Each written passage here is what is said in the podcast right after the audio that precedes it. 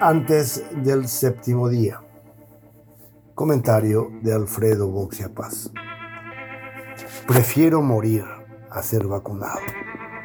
Al escribir estas líneas aún se desconoce si el gobierno de Australia permitirá o no que Novak Djokovic participe del torneo de tenis más polémico del siglo. El mundo, esto incluye a Paraguay, está dividido entre los que convirtieron al serbio en un luchador simbólico antisistema y quienes lo consideran simplemente como un atleta irresponsable y egoísta. El antagonismo entre los antivacunas y los pro vacunas nos retrotrae al siglo XIX, cuando la londinense Anti-Vaccination League advertía que quienes se vacunaran contra la viruela se convertirían parcialmente en vacas.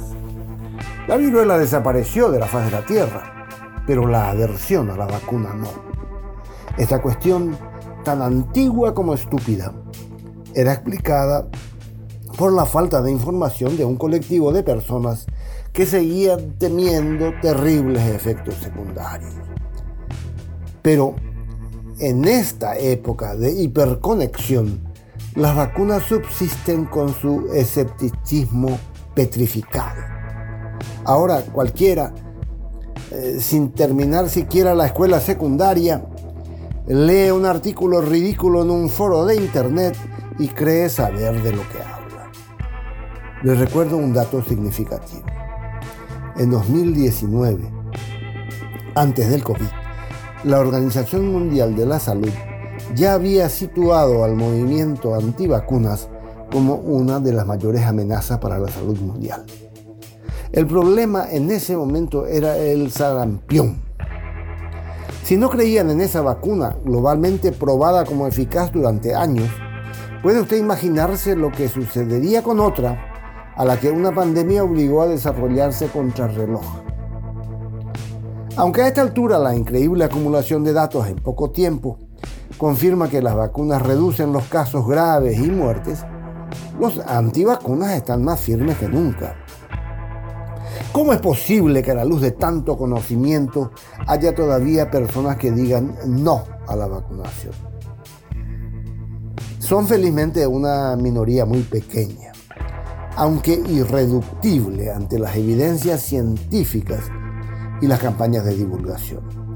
No son racionales actúan como creyentes de una secta que venera las teorías de conspiración y son impermeables a los datos que contradicen sus afirmaciones.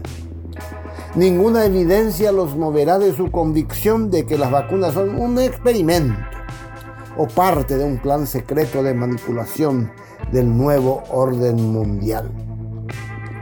Una entelequia absurda a la que de tanto citarla solo se refieren por sus siglas NOM, NOM. El tal NOM se aplica a todo. COVID, aborto, educación sexual, medio ambiente y un vasto etcétera. Los que creen en las vacunas son unos borregos incapaces de tener criterio propio, dicen. Allá ellos con su idiotez, dirán algunos. Al fin y al cabo, los no vacunados tienen unas 15 veces más de posibilidades de morirse de COVID que los inmunizados. Sin embargo, no es tan simple. Que alguien decida no vacunarse pone en riesgo no solo su salud, sino a la de su comunidad. Cuanto más seamos los vacunados, menos se propagará la enfermedad y menos posibilidades de mutaciones virales hablar. Los antivacunas son muy curiosos. Banalizan el conocimiento y son incansables en su esfuerzo por desacreditar los datos científicos. Solo que la libertad que reclaman para ellos pone en peligro el derecho a la salud que tenemos todos. Son un problema en todo el mundo, pues cuanto más información científica se les ofrece, más se refuerza su negacionismo. Tratar de asustarlo con datos ciertos provoca la reacción opuesta. Dado que necesitamos a más población vacunada, eso plantea una disyuntiva. Hay que tratarlo como loquitos o convencerlos con argumentos amables. Los que investigaron el tema sostienen que menos del 5% son antivacunas muy convencidos militantes en las redes. El resto está indeciso, es indolente, ignorante o aduce problemas para vacunarse. No queda más que insistir en la buena divulgación y el diálogo médico que genere confianza. La ciencia terminará mostrando su verdad. Pero aunque estemos convencidos de esto, no podemos obligar a nadie a vacunarse. La tolerancia con los que piensan distinto es como la ciencia, una conquista irrenunciable de la humanidad.